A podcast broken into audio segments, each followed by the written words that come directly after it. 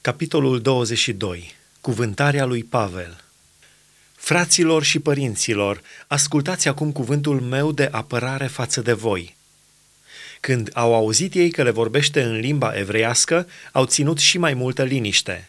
Și Pavel a zis, Eu sunt iudeu, născut în Tarsul Ciliciei, dar am fost crescut în cetatea aceasta, am învățat de la picioarele lui Gamaliel să cunosc cu deamăruntul legea părinților noștri și am fost tot atât de plin de râvnă pentru Dumnezeu, cum sunteți și voi toți azi.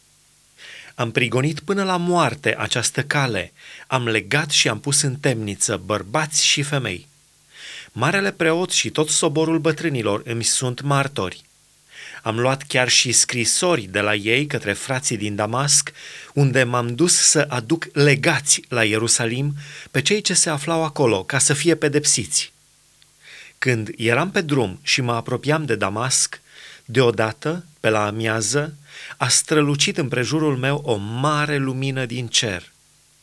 Am căzut la pământ și am auzit un glas care îmi zicea, Saule, Saule, pentru ce mă prigonești? Cine ești, Doamne? Am răspuns eu. Și el mi-a zis, Eu sunt Isus din Nazaret, pe care îl prigonești.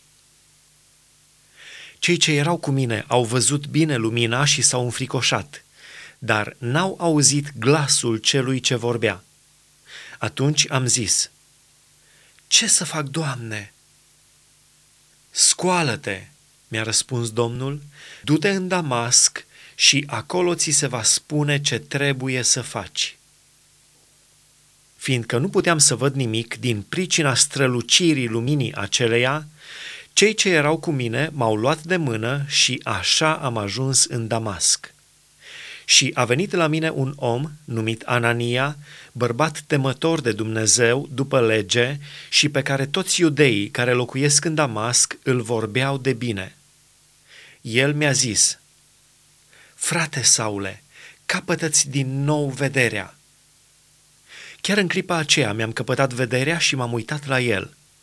El mi-a zis, Dumnezeul părinților noștri te-a ales să cunoști voia Lui, să vezi pe cel neprihănit și să auzi cuvinte din gura Lui, căci îi vei fi martor față de toți oamenii pentru lucrurile pe care le-ai văzut și auzit. Și acum ce zăbovești?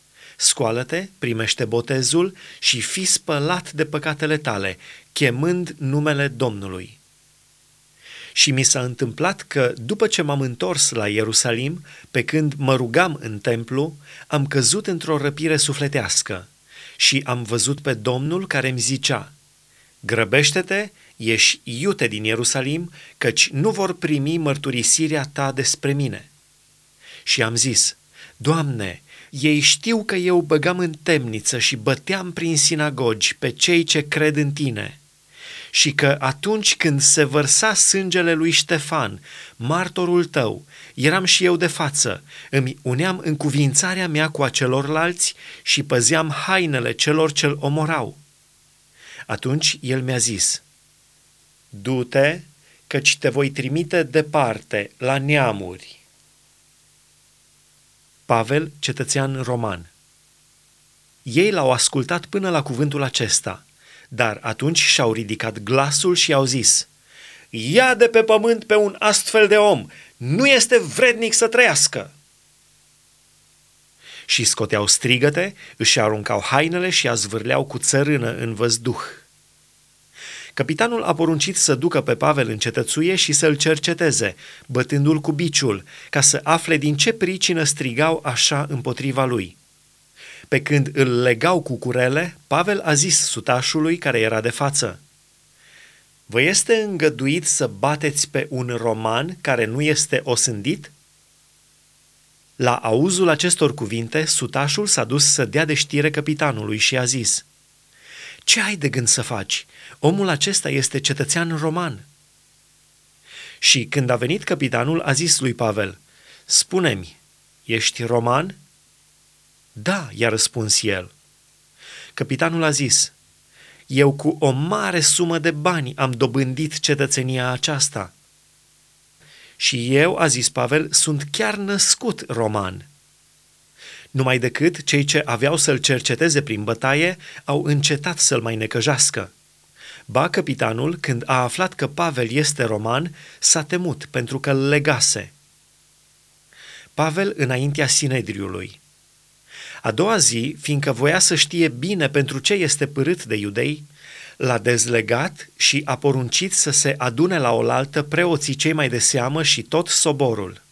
Apoi a adus pe Pavel jos și l-a pus înaintea lor.